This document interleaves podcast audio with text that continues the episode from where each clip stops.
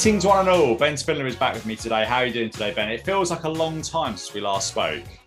Well, funnily enough, the this is this is a very different from the first two appearances I made on the show, Stephen, because the first two were about a year and a half between them. Yes. And I'm, now I'm two in two weeks. So Well, uh, uh, yeah. for me, this is like this is worlds apart from where we were the last, you know, the first time I come on. Next time I'm going to ask you to do five. Actually, is the uh, yeah. You know what? I'll tell you what. I'll share this with you, and I'll share it, share it with you on air. Perhaps we, perhaps um one of the three people that listens to the show might come back to me. I, I do I do quite want to finish the the whole thing, but I, and I've given myself kind of this year to do it. And if it goes into like January and February, because I want to see the end of the promotion. But I was kind of thinking about doing like a um whether it's a charity thing or just a fun thing, but like setting up a day at the weekend, just being watching Mid South on Zoom or Skype for 12 hours and just like invite inviting you, you you guys from you podcast, come and join me for an hour. We can chat about we chat about everything while it's in the background. Just wondered if is that a get get 12 episodes done, dusted in the can. is that a terrible idea? Do you think people would be like because there's a lot of guest hosts about over the time and like I Hmm. even wondered about if because I'm sure Erik Watts would come on and like you could even auction off those and like give a little bit of money to charity and like you could even reach there's there's you could go quite far with it but I'm sure I could fill 12 hours but it's not whether I want to do it it feels like a lot of work really but yeah what do you think I don't know. I remember when I when I worked for Restaurant TV, I did a podcast called The Daily Squash, and it was Mm. 20 minutes a day. Was 20 minutes Monday to Friday, every day, 20 minutes. And um, I said at the time that if I ate, because I, I think we end up getting to about 504 episodes of it. wow okay I don't think we missed a day for that period. Um, it's not available now. I don't know what happened. I think that wherever it was hosted is is kind of gone.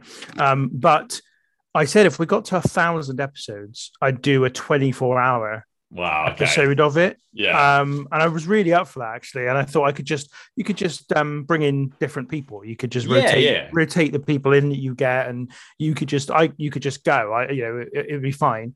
So I think I think it'd be fun. I think Yeah, it would be yeah. you know I don't know how successful it'd be. I don't, I don't know. um, but uh, it'd be fun. Uh, and at the end of it, you'd probably feel quite a sense of achievement. I would suggest. And um, yeah most importantly, Stephen, you would have got through a load of stuff in your quest to get to the end. Yeah, exactly. So- I mean, I do enjoy. I mean, you you know this better than me because you, you you probably have to watch more hours. I think you definitely. I know you definitely do have to watch more hours of stuff than I do because I'm doing 45 minutes a week, whereas you're doing three or four hours. But Mm. I love the recording of it. I always really enjoy the recordings of it. But the the work behind it is is hard. Like in terms of the note taking and that It stuff, is. it is it is a big commitment, especially with you know all the other things that I'm constantly reminded by my wife, all the other hobbies that I've got, and golf and and wrestling, going to Well- film. So yeah, Well, we, well, saying that, so this is the first book of notes I did for the, the squash. oh Uh, yeah, not the squash for for my new for my podcast now, the Random Wrestling Review. So that's one book. Handwritten as well. You guys, handwritten. aren't you? Here's yeah. a second book, handwritten notes, Mm. full of full, completely full of notes for for the podcast, and like you know, properly full pages, full of writing, pretty much all of the pages, and I'm more than four fifths through this book as well, which is the which is the most recent one. So, um, yeah, it's the, the notes are bad enough. I, as I said to you I, last week, I take I take a lot of time over the edit Yeah, I don't I- do that really. that's fine and i don't i don't you know it's not something that I, it's just i don't know why i do i just i'm quite i'm a bit of a perfectionist maybe i don't Yeah. know um I, I just like the pace to be quite high as well and we, Mm. to be honest with stephen with you i don't really have a problem because we both talk very fast but when you've been on with myself and old man and old man has a, a tendency to talk quite slow sometimes so i try to speed him up quite a lot just by removing lots of gaps for when he's Mm. talking and stuff I also like it to be quite clean. So if I try to remove every um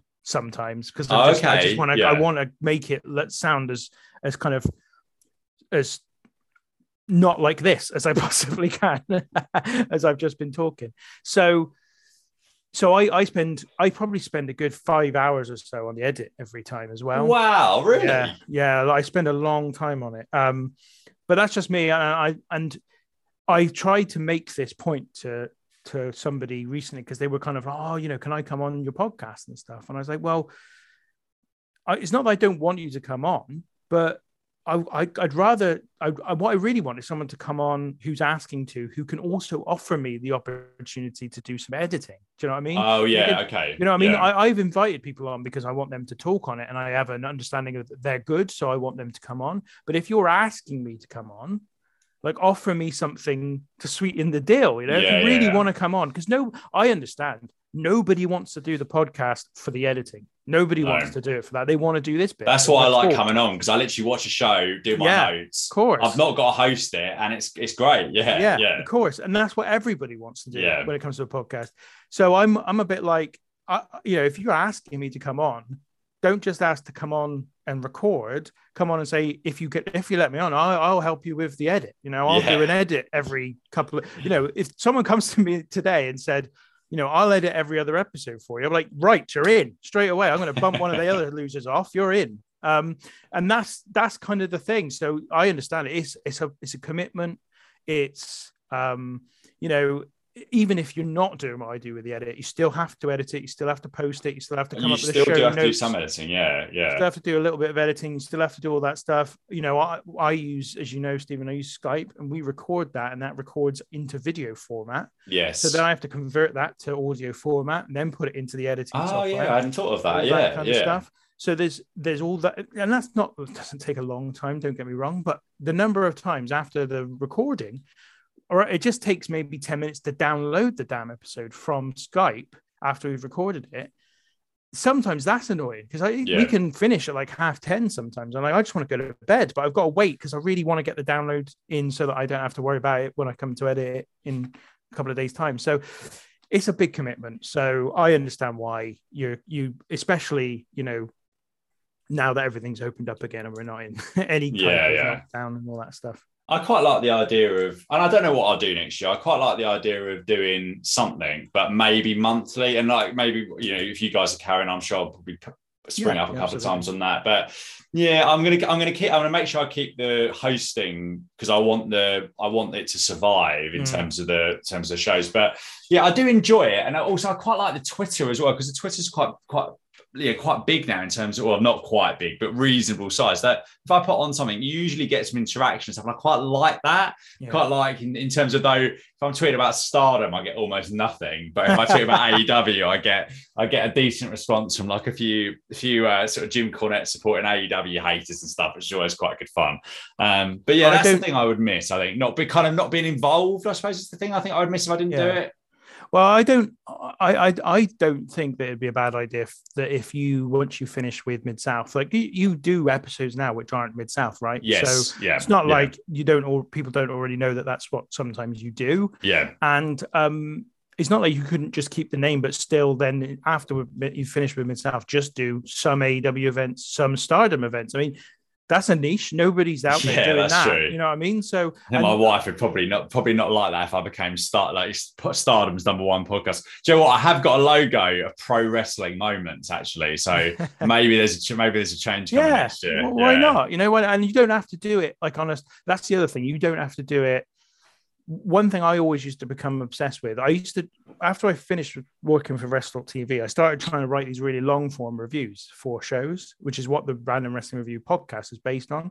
Mm. because I used to write like six or seven thousand word reviews for certain wrestling shows. Um, and I just got ridiculous with it to the point at one point I was writing two a week. And Mm. they're so long, it took me so long to do. I was like, what the hell am I doing this for? But I couldn't stop and I couldn't just go, I'll just do one a month or I'll just do one when I feel like it. I had to keep a schedule. You got to just bear in mind, you don't need to keep a schedule. Yeah, yeah. But when you get to the point where you finish mid south, you could do one. You could do three in a week, and then you could do none for three months. yeah, maybe be- that's the way to do it. See, see what the personal situation is at the time. But I do, I do like. I mean, we did a little bit of basically kind of straight rip off of, of your your guys' show in terms of um old events. I did really enjoy that, but that was great fun during the pandemic when I was working Mm. at home the whole time. You had a lot more, lot more time. But yeah, try and keep keep something up in some form, even if it is, even if it's just doing the AEW pay per views once, you know, once a quarter. That'd be quite good Mm. fun. So yeah, um, we're back for the March 15th, 1986 episode of Mid South Wrestling. And this is very historic because this is the last ever episode of Mid South. Yeah. So the podcast is not not going anywhere. Still going to be called Mid South Moments, even though next week and I, I, perhaps somebody's listening and doesn't know what the name change is going to be, so I'm not going to reveal it. Um, but this show opened with a recap of Koko B. Ware and Eddie Gilbert from the previous week before the opening credits rang, and we had a team of Bill and Joel. And we, as we talked about, they're not at a desk; they're on a stage above the crowd, very much in the style that the commentators on WWF Superstars and Saturday Night's main event were later. Um, said he was a bit more somber than usual. The Mid South Board of Directors met about the Dick Slater situation as he'd thrown away the TV medallion, and he is going to have to replace it out of his own pocket. And he's also going to have to defend that TV title next week when the new name change announcement, as we touched on, happens.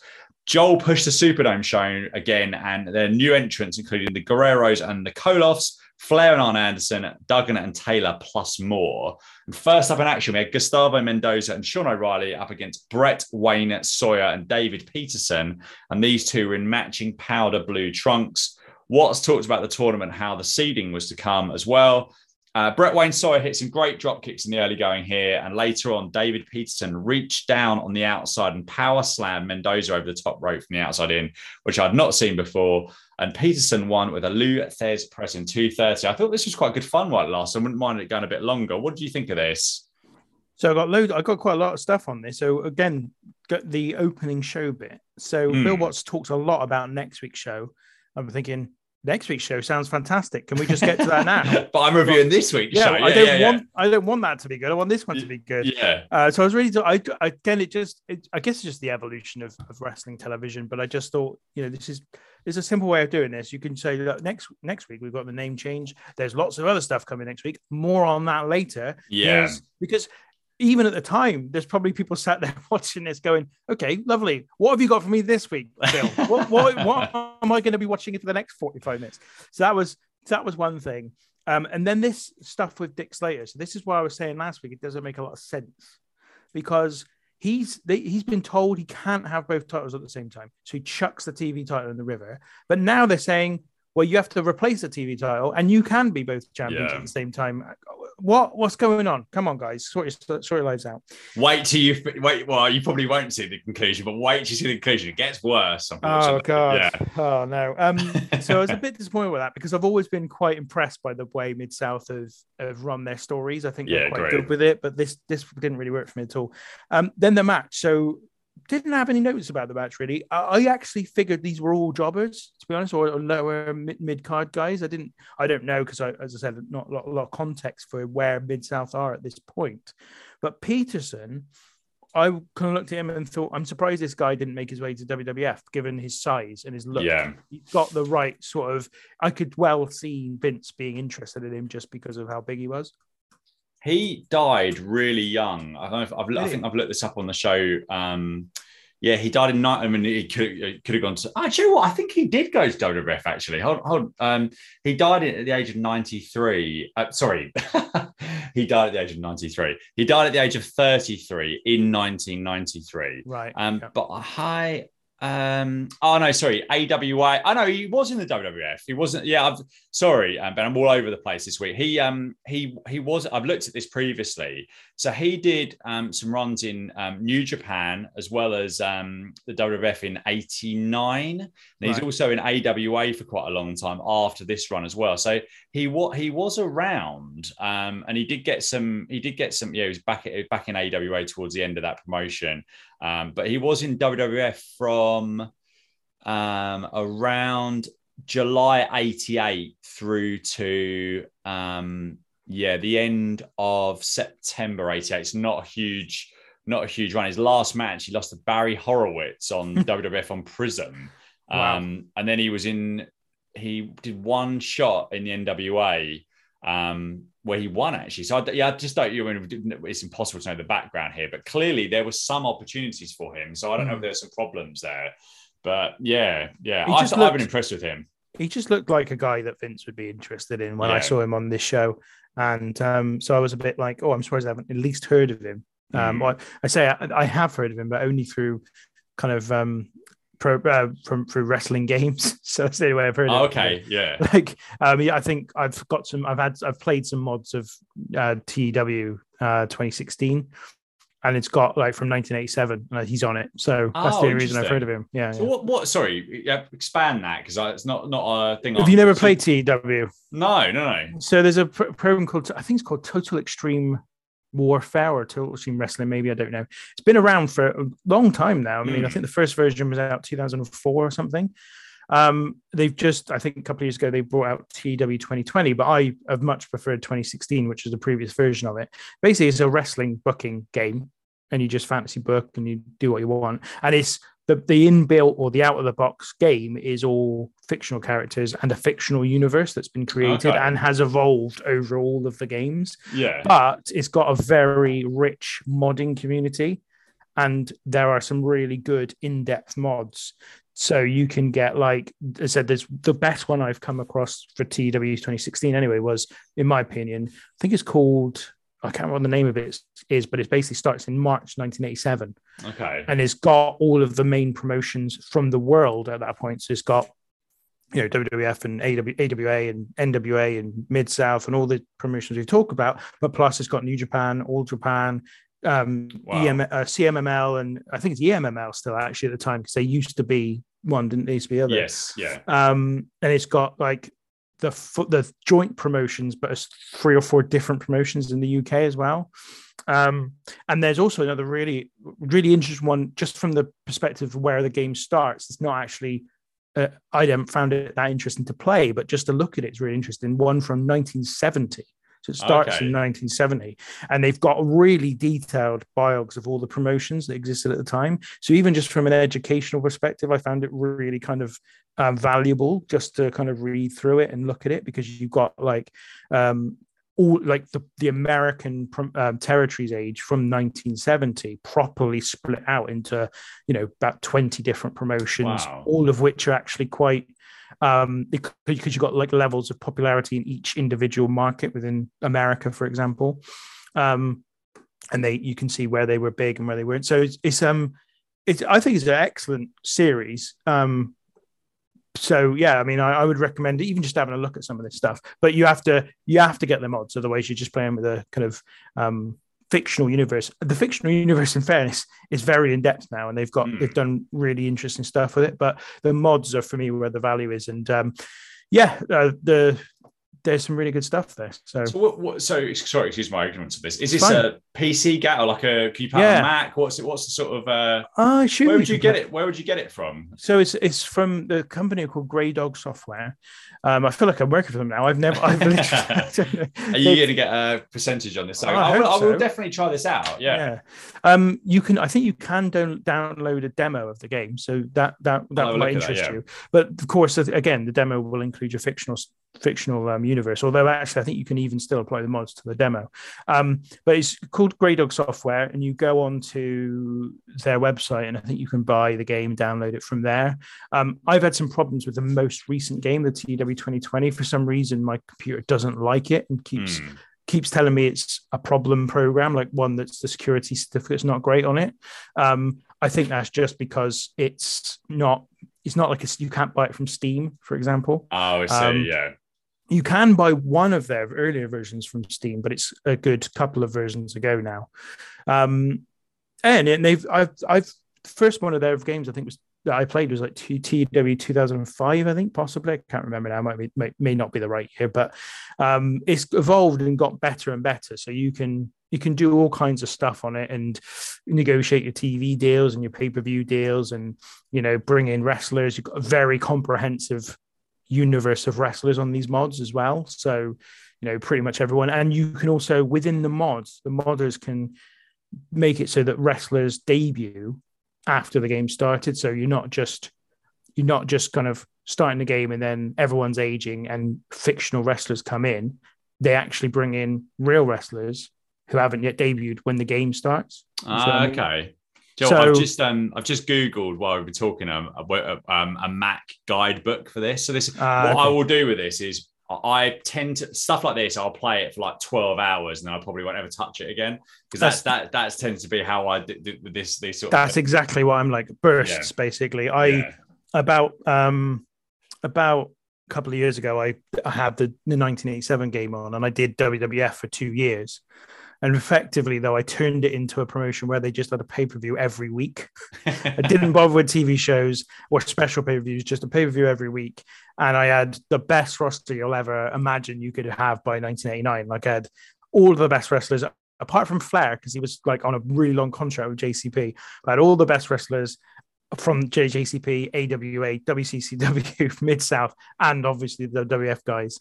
And uh, yeah, I just I was going forever. I had about 15 title belts as well because every time I bought another promotion out, I kind of took their titles. Took the title. Kind of, and occasionally, occasionally I would kind of like um, unify certain belts, but Okay. overall I had loads. I had, I had like a good 10 or so different titles at one point. I wonder if there's a podcast in that. I think there is. There's, there's Yeah, definitely there YouTube. I've- There's YouTube videos already of it. So Really? have, you- I'm going to have do a some look at digging that. on that. Yeah, Yeah, I'll do some at that. digging. When I've got some time at home, I'm going to do it. I'm not the most technically minded. I managed to get an old version of Championship Manager working on Oh, on here, which is which again, I guess is the same premise of having like a simulator for Windows, and that, that was great. So I'm sure this will be uh, gonna go sort of massively off top topic now. But um, what is your favorite version of Championship Manager? Oh, it's got to be 97, 98, I think. Really? Yeah, oh, interesting. yeah. Oh, one, oh, 102 for me. Um, Yeah, that's always the second one that comes up. Yeah, Fulham are Oh, quite good in that one. it's all about Fulham. It's all yeah, about Fulham. yeah. No, it's just I that game is just amazing. And the weird thing about it is now, so when it first came out, we had a not a particularly good PC at my parents' house, and um, it was really slow. I couldn't. It was so slow, so yeah. slow. But I was in, I was like infatuated with it. yeah. Now I could play a season in an afternoon on Yeah, that game yeah. because it's super fast on my PC. I did, I, like yourself, found a way of getting it up to work. It's now free. In fact, the 0102 game. Oh, is Free. it? Okay. Yeah. Yeah. Um, and uh, and it's amazing. Um, but for me, Football Manager is too much. I completely agree. way, I tried it much. and it's just way.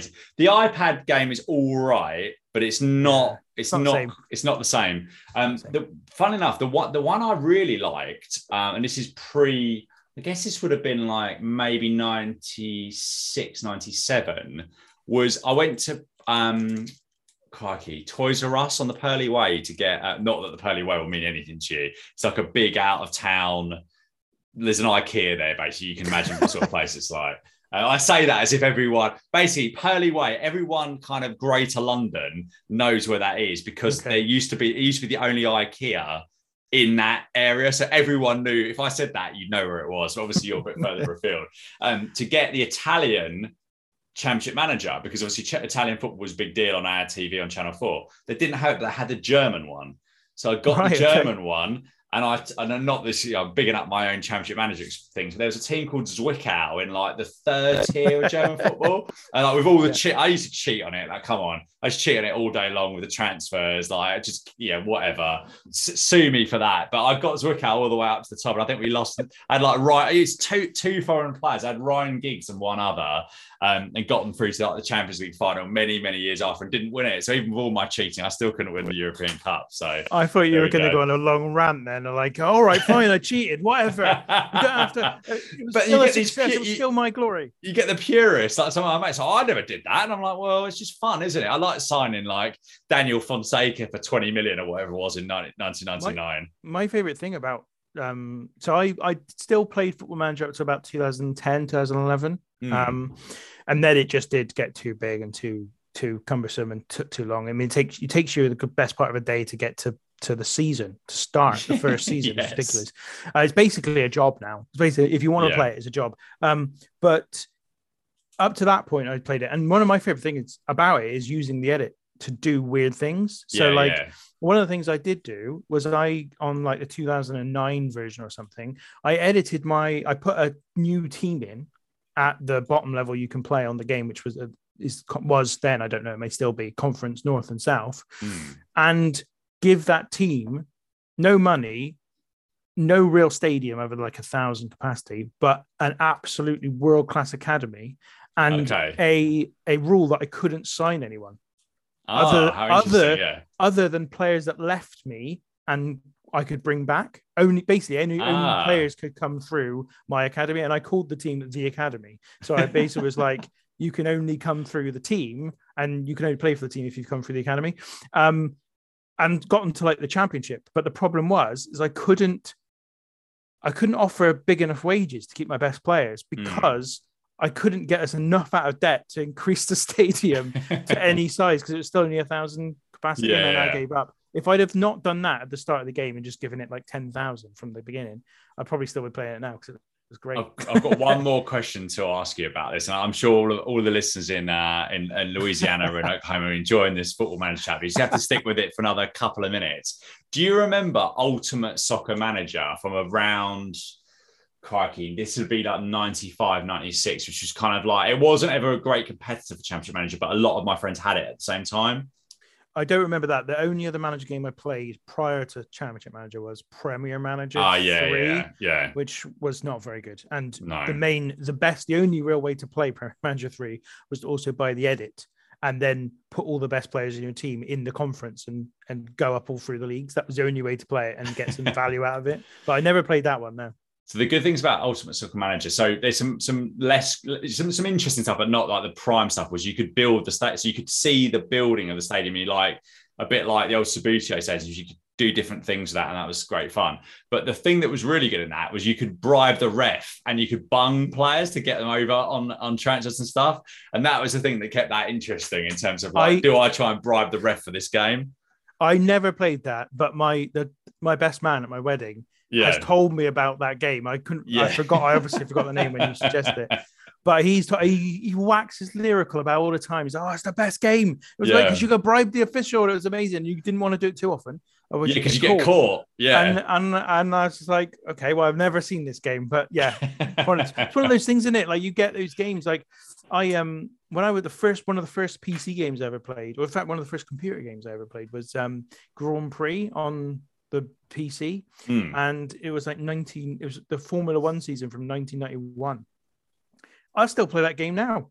yeah. I, I still will because it's so. And actually, and I convinced myself that it's really advanced. It might not be, but it, it feels like it really is because it's got like really realistic. Apparently, I've like I've done some reading on it as well. It's got some really apparently realistic game engine stuff, Okay, interesting. which yeah. which rivals Formula One games even now in terms of the engine itself. Obviously, the graphics are terrible, but the engine is the game engine is is really well done. Apparently, we got right at the start of the pandemic, we bought an em- emulator that's got like a N64 and like SNES mm. and all that stuff. We played Mario. like one of the, I can't remember which Mario it was, maybe Mario 3, the old NES version, for hours and hours and hours and hours during that first lockdown because it was so good.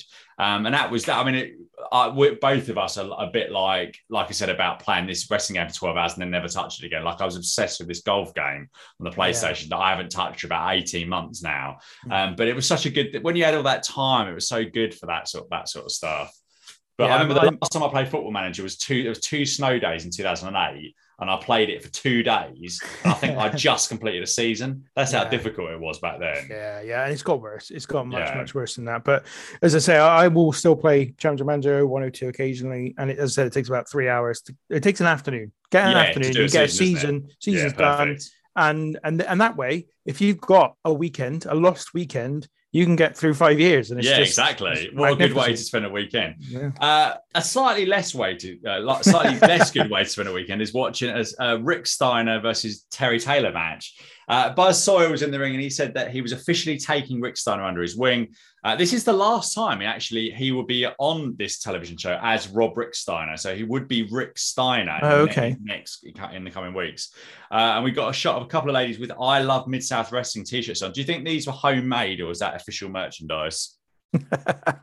I think that they were not official merchandise, but probably also not homemade. They were probably given to them by someone in the mid Oh, south. okay, okay, yeah, yeah. I remember you used to get the old iron on um, iron on t-shirts for like football numbers and stuff. You could put on your own football shirts. Perhaps it was one of these. Um, Rick Steiner hit a very impressive press slam at 130, which Taylor managed to kick out of. Taylor then hit the flying forearm in 253 for the win. A pretty decent match, I thought. What did you think about Taylor and um, I'm just going to call him Rick Steiner now? Yeah, so this was Rick Steiner's debut as well, wasn't it? Apparently. No, he'd been he'd been around for a Oh, while at this I, point. I yeah. thought I heard them say it was his debut. Um, I yeah, I mean, um, it was great to see him. I, it, it amazed me. It has amazed me since I've been doing we've been doing the podcast how over wherever he is, Rick Steiner is. He's Mm. just phenomenally over. It's so popular, and he and Scott in their matches, I, I just love them. I Yeah, just they're think they're great. just great. Um, this was good. This was really decent. Uh, Rick Steiner. I find it's weird that the physiques of these Steiners, I I think, have always been massive, but they don't look massive all the time, and I can't you explain mean, it. Yeah. So when Yeah.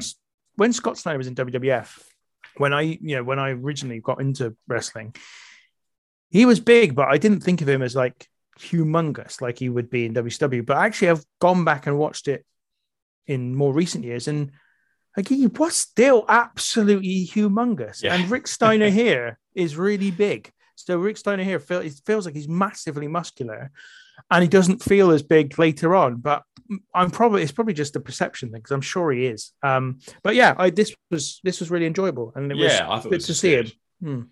Uh, we got some local promos next. These are the, a fixture of these kind of VHS recordings with Jim Ross pushing the upcoming event at the Lakefront UNO Arena um, with Rock and Roll Express challenging the Midnight Express for the NWA World Tag Team titles, plus Taylor against Dick Slater. Um, we got a promo from Slater where he said beating Taylor made him feel good inside. And he said that the North American title was the most prestigious title in all of America. Uh, I thought this was just only okay from Slater. Um, Taylor in a light jacket, big glasses, and a shirt and tie had a promo next and said Slater had taken advantage of being the champion previous and he's finally going to put the pieces together and be the North American champion again. I don't think this these were great, actually. Do you any thoughts on these local promos from Taylor and Slater here? They, they weren't great, and again, I look at looked at Taylor and I was like, "You're not a baby face, mate. You don't look like a baby face. You're not dressed now like a baby face. You're dressed like someone with money, with cash." Which, you know, I not meaning to be too um, stereotypical about it, but I'm presuming the majority of wrestling fans in the Mid South region in 1986 were majority working class people. Mm, They're not going to. I just can't see them taking to this guy really. yeah, Um, it just doesn't feel like it works for me. Um, but I did like this because we got Jim Ross, and he Yeah. is streets ahead of Joel and and and Bill are in in in all in all honesty. Um, and I like that this was quite similar again to stuff you see on WWF and WCW television of the time, where they've got lo- they're they're promoting local shows. I also find it really because the mid, the Midnight Express and the Rock and Roll Express are not on any of these uh, either of these shows. Are they on? Are they on any shows at this time? Um, not uh, Rock and Roll Express. I can't remember the time. Whether I've just seen it before, or seen it, seen it uh, before. I've seen it uh, since or before. They they are on round at this time because they're pushing this this this joint promotion show. of course they are. Yeah, But but but no is is the answer. I Mm. think there's more talent sharing, so they'll come in, yeah, but they're not they're not um they're not what's you know contracted or whatever they, they you know, Mm. that's not their primary location. because that that's what I, that that I find really interesting. Again, going back to what we were talking about last week about the um, business model, because they're Mm. clearly drawing on. Okay, this is a nationally renowned feud between the Rock and Roll Express and Midnight Express. We've got them. We've bought. We've not bought the talent. We've bought the match. Yeah, That's yeah, what we've absolutely. done. Yeah. I just find that again really kind of fascinating. The idea that this is something that someone else has promoted nationally, and now we're going to cash in on it as well. Yeah, yeah, absolutely. Next up, Hacksaw Jim Duggan versus Rick Davidson. Uh, Rick was a large man in an all blue outfit with just his arms out. He also had the old balding on the top and long hair on the back look. Um, Duggan smashed him with his jumping headbutt spear move in 110.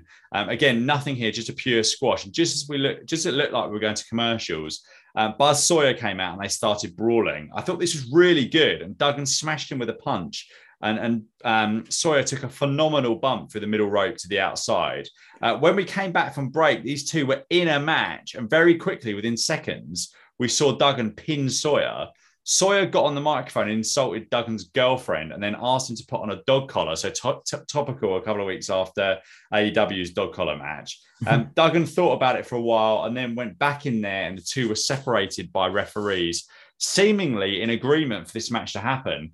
So while Duggan was putting the collar on, Sawyer chained the other end to the top rope, and the two went at it until Duggan was whipped back running the ropes, um, which is a bit awkward. Sawyer then beat down Duggan with what's with what what's called a logging chain after knocking down both referees. Um, Steve Doll and Perry Jackson tried to make the save, but were both leveled until eventually Ted DiBiase and Steve Williams came out, and Sawyer left.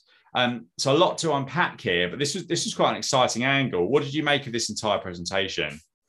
It was exciting. It was good. Uh, I enjoyed that a lot. I I don't. It's hard sometimes not to view this through modern eyes. I think I've said mm. this hmm. before. Like it's really tricky because, you know, is the point I made some time ago. These shows just aren't meant to be rewatched, yeah. and no one yeah. ever expected them to be, and no one's really expecting this to be the reason. This is going to be a weird sentence, but nobody is. They're not making the show to make this the reason to watch Mid South. Like they're not they're not putting the show to go, this is the quality. This is an advert effectively for them yeah. selling tickets. So this is not where you're going to get the good stuff. But saying all that, one thing I did find odd is that they had this match before the the second non-match. So they had the the pin after the ad. Yeah, why the did break. they have him pin him? I don't why, understand yeah, that. Didn't yeah. make any sense to me. I just thought if it's you're not even going to show it, you're not even going to like you're not even going to fill five to ten minutes on this show with the match. Why show the pin? Why do that? You know, just go straight to the angle where you where Buzz Sawyer is pretending he wants to have the, the dog collar match. Yeah.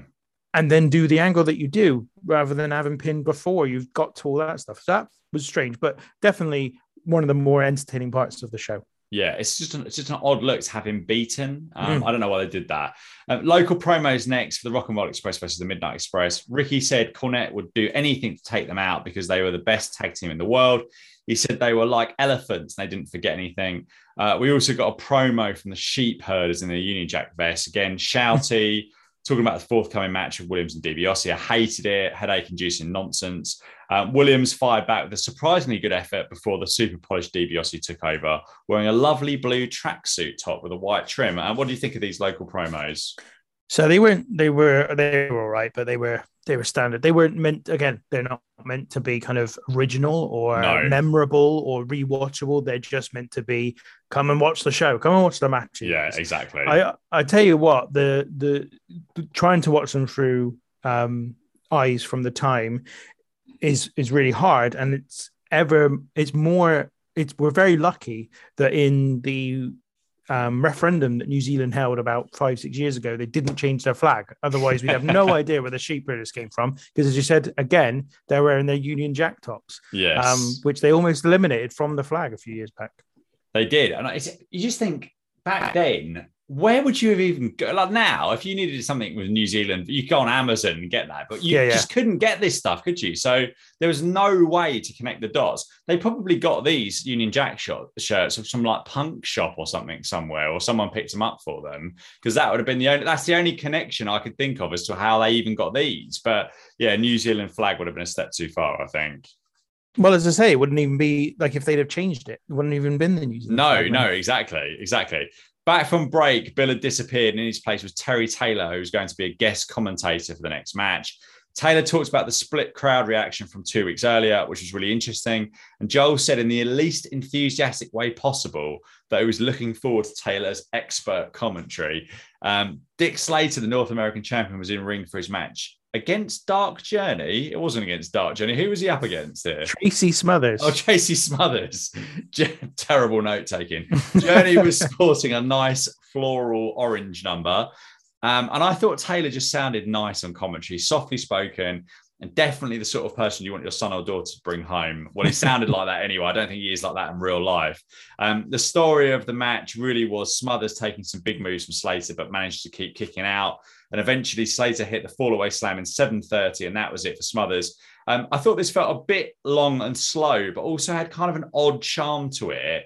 Um, and it was certainly one of the better outings that Slater's had on television. What do you think about this Slater and Smothers encounter. I'm glad you said it had an odd charm about it because I felt that. I, I mm. was really actually quite relieved with this because it's slower paced and it was longer. Yeah. It felt like an actual happening. It felt like a you know a contest. Everything else feels quite choppy and boom, we're through another match. And this just slowed everything down. I was surprised because I figured Dick Slater's the cha- double champion. Why why would he ca- you know, I say carry, I'm not saying he carried the quality of the match, but why would he carry someone to a match that was six seven minutes or whatever it was in the end um who is not i don't doesn't appear to be particularly high on the totem pole of Yeah. of mid south so that was kind of strange but as i said it was quite a relief because you know the show as most of them are very very quick pace matches don't really last very long don't tend to be any kind of a story it just tends to be well these are the guys these guys are going to win because they're the the people we're spotlighting now so it was it did have a strange charm to it for that reason Yeah, definitely. Korchenko, uh, our favourite, versus Ricky Gibson next. Um, Eddie Gilbert um, was on the show again, and we thankfully saw a little bit less of him this week. Um, he did the introductions, and I really did not expect much from this match. Bill talked about how America has regrouped since the LA Olympics in 1984 under Ronald Reagan's leadership. Um, he then went on a tirade about the Soviets and said that no one there in any position of leadership had any moral fiber. Konch- oh, we'll leave that one well alone. Korchenko used his boring backbreaker drop and won in two minutes and eight seconds of life I will never get back. Um, anything to add on this uh, Korchenko versus Ricky Gibson? not really, other than as you said, the Bill Watts remarks are very prescient. Uh, when I read, Yeah, I, I watched this a week ago as we're recording it, which was literally, I think, either the two days or, or day after the, the invasion. So Hmm, I was kind of like, wow, you know, what is old, old is new again. yes. Um, I think that's probably as far as I can take it. Yeah, I, yes, yes. I wonder what Mr. Watts thinks about current uh, the current situation. Um, more local promos next. Duggan and Sawyer in an I Quit showdown in New Orleans. Sawyer said he'd never heard of such a match and he'd never quit anything in his life. Um, and he was shouting again, just stop shouting.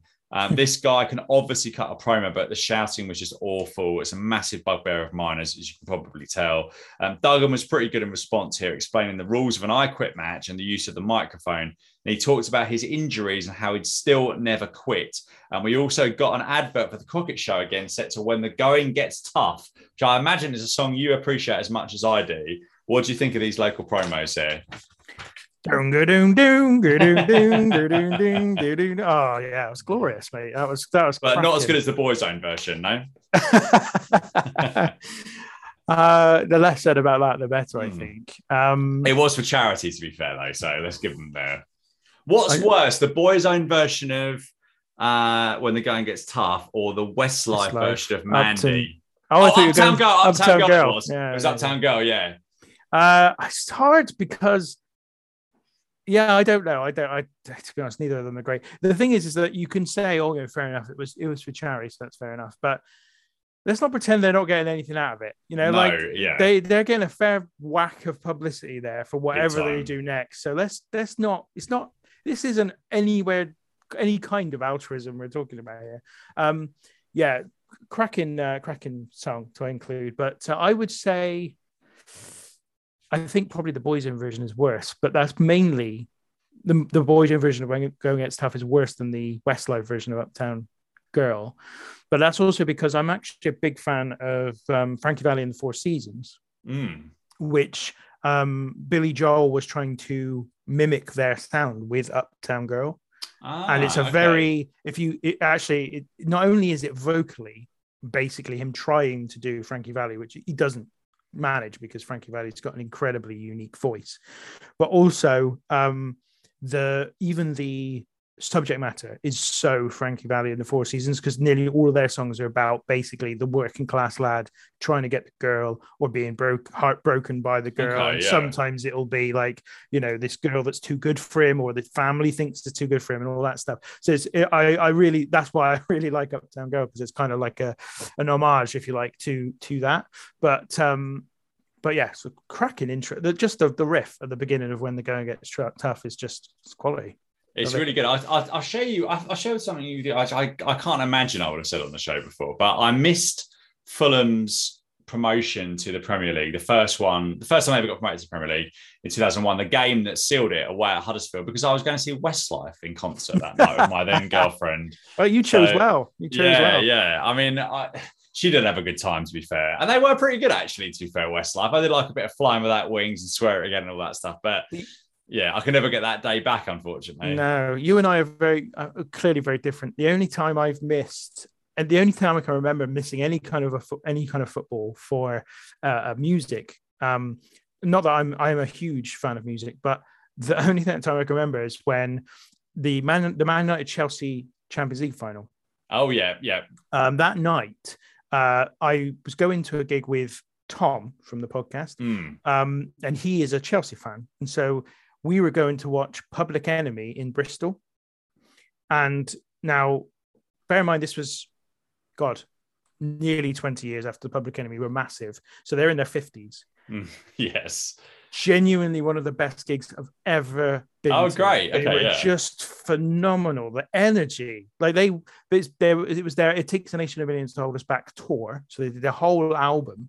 Oh, but the I really like when they do that. Yeah. yeah. They did the whole album in the first half, and then the second half they just did the greatest hits. Mm. um, that, that, that, that weren't on the album, if you like. And they basically got to about an hour in, finished the album, and they kind of like the, the finishing beats of the last song were kind of like kind of chiming out. And then I think it was Flavor Flav just turned around and went, if you think that's the end, you ain't seen nothing yet. And then they just went mental for 40 minutes, just playing every other thing you could conceive, conceivably have ever heard by Public Enemy.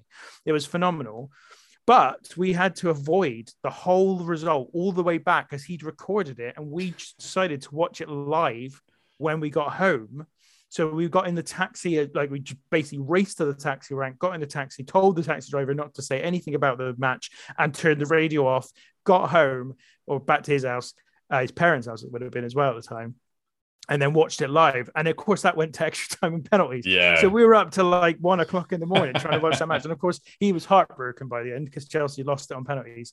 Um, but that's that's the only time I can remember missing anything football wise for anything music. Not just because not because I would have always chose the music, but just uh, sorry, always chose the football, but just simply that's the only time ever yeah, that's something. Yeah, yeah, yeah, absolutely. I'm I'm really worried that something on the on the subject of missing stuff. I'm really worried that this Craven Cottage AEW show Oh. feels like just ridiculous. Like I'm over overblowing this in my mind Yeah, because I can remember sitting at Fulham when I was probably I don't know uh, I- when I was first watching wrestling with no hope of there ever being a wrestling show there. But imagining what would it look like with a ring in the center circle, and mm. I'm really worried that I've got there's a wedding that's already in the summer. I'm just so worried that it's going to be it's going to clash with something, and I'm just really really hope that. So I'm desperate for them to announce it, but there's the, the problem is there's there's some there's some work going on at Fulham. So the stand on the, you've been to Fulham, haven't you? I think. Yeah, right? yeah, yeah, yeah, So the, the stand on the river is um is it's been knocked down, it's been redone, but Right. I don't know what's happening. Every time I turn up there, there's all the seats are in, but the two side bits, nothing's done. So I don't know whether I, I don't know whether that's the hold up and it's going to be delayed another summer because it was supposed to originally it was supposed to be 2020. It's supposed to be Fyter okay. Fest in 2020. So I'm re- I re- just hope hope hope hope that that will be. Um, do you think you'll head across for that one? Do you think if they, if they do a show there? Possibly. I think if AEW come over, I will be very tempted. The problem is, as we discussed before the Mm. podcast, that I'm, you know, my wife is expecting and it will be imminent and it was going to severely lack my ability to do anything. Yes. Um, yeah. So that might be a problem. Um, but you know, if it comes at a time when it's convenient, then I would definitely, definitely be interested in, in going because, you know, well, it's AEW. You know, I've seen WWE. I've seen, I've even seen TNA in the UK. I've seen a bunch of independent promotions. Never, but AEW would be a first. So it Yeah, would be, it'd be the Yeah. kind of thing you want to tick off. But for you, it's kind of like it's weird. I, it's kind of like it would be like a dream Yeah. yeah. crossover almost, isn't it? You know, it's. Fulham and you know wrestling. Yeah, And I, it's funny. I get, I get funny about this. Like, there was a. Have you ever watched Only Connect? Uh, I've heard of it. What? It's a BBC Two quiz game. Yeah, quiz, show, quiz show. yes, yeah, we With what, Victoria, um, Victoria Coren Mitchell. yes, who was on Taskmaster fairly recently, wasn't Yeah, she? Yeah, yeah, yeah, yeah. that's right. And um, we love it in our house. We Hmm. absolutely. It's it's the hardest, most ridiculous, so hard, hard it's quiz game yeah. going, but we love it. But I get so excited if ever there's a like a question that crossover crosses over with something else because Only Connect is my favorite television program, as sad as that might be, it is. And there has been w, a WWE question on it before, Has there? Okay. a connection WWE, and I got it instantly. But I was like, I think most wrestling fans would get it, but someone who would casually know wrestling, no chance, absolutely no, yeah. chance. Um, but then also, I just get excited if like uh, one of the questions going so far off topic, it's ridiculous. Sorry, but there's a there's a sitcom from the early 80s called it might even be the late 70s called The Fall and Rise of Reginald Perrin. yeah, I've heard of it. Yeah.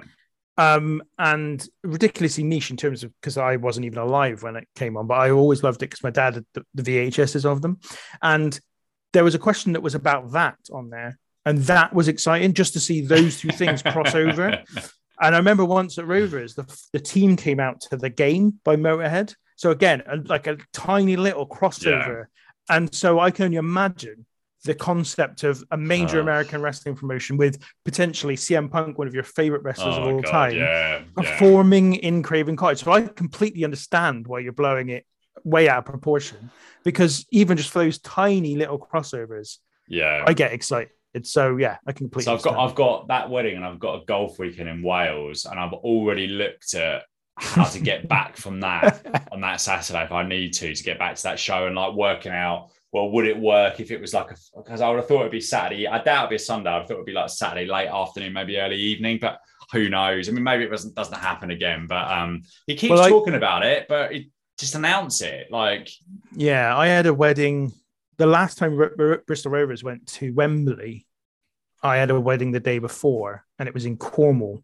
mm, And uh, I had like a big, quite a logistical thing to try and get from there back to to Wembley. And it's one of those things where, if unless you un- unless you understand why it's important to be there, it will annoy other people. yeah yeah You know, so my my wife, for example, was a little bit annoyed. To be honest, she was like, you know, it's just a football match. So like, no, like Rovers go to Wembley maybe once every ten years if we're lucky.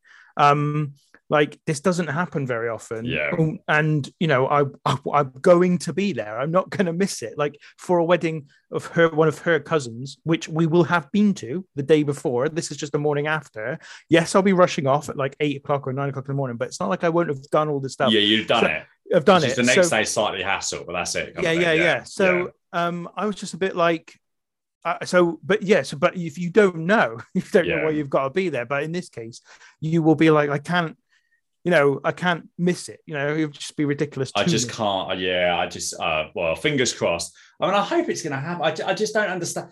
I know that they've just announced Double or Nothing, but if they're going to do a major show in the UK first time, like how much notice they're going to give? I, I mean, I thought if it's going to happen, I mean, maybe that maybe it'll be August or September, I suppose, possibly because there's an international weekend in September. You can still do a show outdoors here in September, but um, yeah, I don't know. I just need to spend less with time, less less on thinking about it, really, obsessing about it. It'll happen one day. I think the it may not happen this year though. I just think that they are still AEW are still things are happening so quickly at the moment. You know, Mhm. like for example, the last couple of weeks, William Regal's debuted, Jeff Hardy's debuted.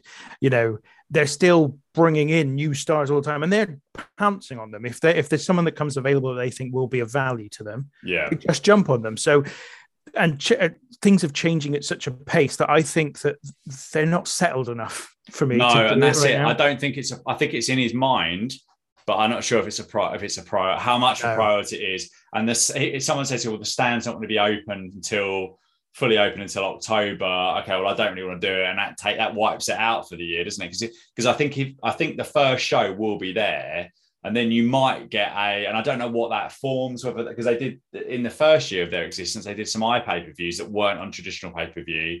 Maybe it's that, maybe it's a full pay per view but I do think the next lot will be Dynamite Rampage pay per view. I think will be here, but I'm not sure they do that the first time. I think it Hmm. would be more likely a one off, but we'll see. We'll, Well, see. with all that stuff we've talked about, I just remembered, and I wonder if this was your question last week that you forgot to ask me. Was it anything to do with Ring of Honor being bought by AEW? uh, no, but I'm interested in that. Yeah, because Yeah. that that's another thing that they've obviously just pounced on. Like, yes, um, yeah. you know, that's become something that's become available. They've probably been in negotiations for a bit, but you know, this was a chance. This is, and this is what I think the next thing will be is them launching their own, you know, kind of on-demand service or whatever it is, where there'll be a subscription and whatnot. And the only way they can do that is by getting a library as substantial as Ring of Honor because it's 20 years worth of footage, and they don't have that in, in AEW. no, So um, that will be another thing that kind of probably becomes a barrier to Craven Cottage because Yeah, it's a be big on undertaking. It'll Yeah. take quite a lot of stuff, and it will be a, you'd have thought a, a, a revenue generator for them. So yeah, it's just one of those things where they're just they're still putting in place lots of the infrastructure of the company yeah, even now. And you know, last year they added Rampage. They're moved to TBS at the beginning of this year. There's lots of things happening that probably mean that yes, it's, it's fourth or fifth on the list of priorities. I don't don't mean to disappoint you, but it will happen. I, I think it will happen. Do you know what? It's I want I really want to see that show, but I want to see CM Punk wrestle again. I mean that that's even above that for me. Sure. Um, as that I just kind of feel like I want to tick that. I thought that was gone. I mean, I do. I, CM Punk's probably like my third or fourth favorite of all time, but that's still pretty high. You're in rarefied Bret Hart, Steve Austin sort of air there. So mm. I just want to see him wrestle again, but hopefully it will it will somehow work out. Well, maybe maybe he maybe Tony Khan will just say, you know what, I, my dream is to have it at Craven Cottage, but it's not possible this year. I will do it somewhere else. Yeah, yeah. There's no there's no reason why you can't do it. You can do it else. indoors at the O2 all year, and that's the thing. Because really, anywhere. for outdoors, yeah, anywhere. Really, for outdoors, you've got to do June, July, August, or early September. Anything after anything either side of that, you're you're, taking a risk, and they're not mm. going to do it before June because I don't think that they won't do it this side of the football season. So yeah, um, yeah, yeah, we agreed. Shall, we shall see. We shall see. Um, back to my least favorite Mid South tag team. That's the Sheep Herders are up next. Um, and they didn't cut a promo, thankfully. They were up against Steve Doll and Perry Jackson. Uh, and Luke Butch held up the flag of New Zealand, saluted it. Um, Joel said he thought they showed their true colours last week when they backed down from the challenge of Williams and DiBiase. And Watt said they would do whatever they could to sign uh, the tag team title match for the inauguration of the newly named TV show next week. And Watt said the sheep herders speak of Americans as Yankee trash. Uh, the sheep herders won in 358 with a double gut buster. At the end, DiBiase and Williams came out with a huge American flag as the crowd erupted. Um, Luke and Butch put put out by this as they stomped around, not sure what to do. DiBiase and Williams eventually got in. The four of them brawled for what felt like six months until Williams hit football tackles on them three times. I thought Watt said, let's get all these foreign slags out of here. But then I realized he said flags and he had to turn into Danny Dyer. I've actually forgotten that note. Um, so, Ben, what did you think of this match, the post match brawl? And what are your final thoughts on the last ever episode of Mid South Wrestling. So I didn't give a damn about this match, but what I did find hilarious it, when you said about the Bill Watson, the uh, get all these foreign slags out of here. Is he is going nuts at the end of this match. Yeah, he He's yeah. like, oh, this is what America's about. I love it. It's yeah, the best yeah. thing going today. It's, oh, it's just he's going mad. And um, excuse me. And uh, yeah, he's like proper like exploding with patriotic fervor. He's just going mad. Um, and that was the main bit I got from this match was him just going absolutely mad. And that obviously was allied to his earlier comments about the Soviet Union as well. So he's very much on a on a patriotic trip at this point. Um, yeah, I mean it was it was a typical Mid South episode, which is fitting really for uh, the final one ever. Yes, you know, yeah. it, it kind of had their usual recap centric early parts, at the usual kind of um, set of uh, um, squash matches and jobber matches. One thing that I've always liked, and they had it on there sort of, is the concept of a main event that doesn't happen. It has to happen early on, otherwise you don't. You run the risk of it not finishing, which I yes. think I think AW do on the most recent episode of Dynamite.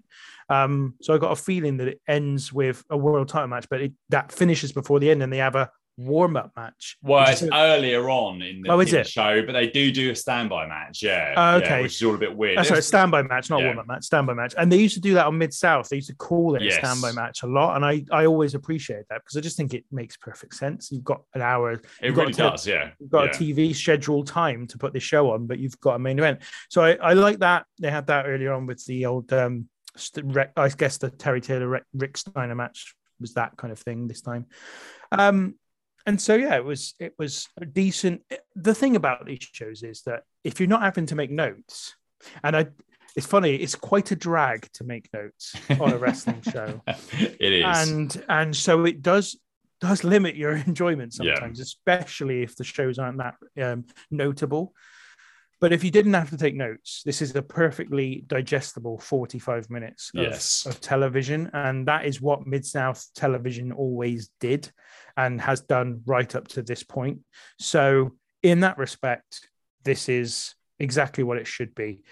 One last note from me, Stephen. I did watch the first 10 minutes of the next episode or Did the next really? show Yes, because yeah. I wanted to see how this would manifest itself. Now, I won't give a game away. I won't spoil what the name is.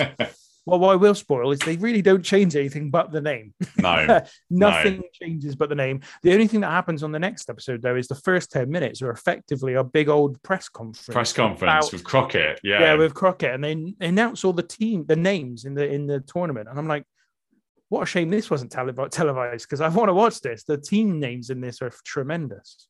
So there is a, there is a version of this online. So we Is are there? doing a review of it in a couple of weeks' time. Amazing. Yeah. So I think it's four hours. which I've not started watching as of yet. So I look forward to. I think it's four hours of no commentary though, which does help with note taking because as you know, there's nothing funny or anything to say that you need to pick up on that. So That's true. Yeah, Although so that, that's- that, that kind of sometimes gives you something else to concentrate on, though. If the if the match yeah, that's true. And I So that- suspect there'll be lots of weird finishes and stuff in that because no one will want to do a job in that tournament. So yeah. time limit draws and all that good stuff to look forward to. Well, it's, Um, it's a whole four hours, I assume, of tag team wrestling as well, Yes. it might be quite difficult. I, I watched, told you a few times, I was quite a fan of Chikara. And the Hmm. first thing I watched of that was the opening three shows, so their weekend of shows into in the early 2005, which was the first ever what they called Tag Grand Prix. I think they called it Mm. World Tag Grand Prix.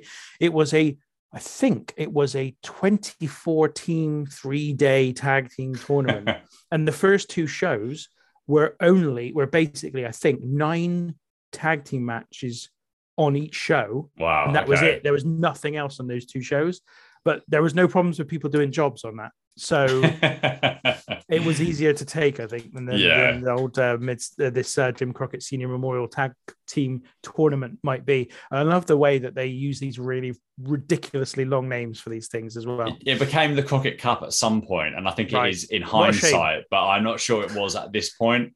Um, but that, that is it. That is it. Ben, thank you so much for appearing on the show. It's been two tremendous weeks. I will tweet out to everyone where we can find you and your excellent random wrestling review. Random crikey. We've been podcasting for too long. I can't speak. Random wrestling review podcast, wherever you get podcasts. I'll tweet the information out. Ben, we'll definitely have you on again before the um before the end, and maybe eleven of our twelve hours of our watch a watch a thon in the in the future. That's what you committed to earlier on when you said it was a good idea, wasn't it? I think. I think the problem is you don't want me to do that because you, you know I will take you in directions that, that nobody wants to listen about. So But that's okay. I was kind of thinking that I'd need to maybe watch some of the shows and get the promos to get the angle, so I wasn't losing track. But Mm. to be honest, mo- there's loads of holes in the library now, anyway. So it's not like it's some rigid. It has to be regimented. This is the storyline. These are the big angles. So because we're kind of past that. If you're, you know, when we're going to miss four weeks of television in a few weeks' time, so it's kind of is what it is. So it's such a shame, isn't it? Like it's it's funny because you get this with really old British television, like for example, Doctor Who. The I think there's like a load of missing episodes Yeah. early on from the Doctor Who library. But when you consider that this was locally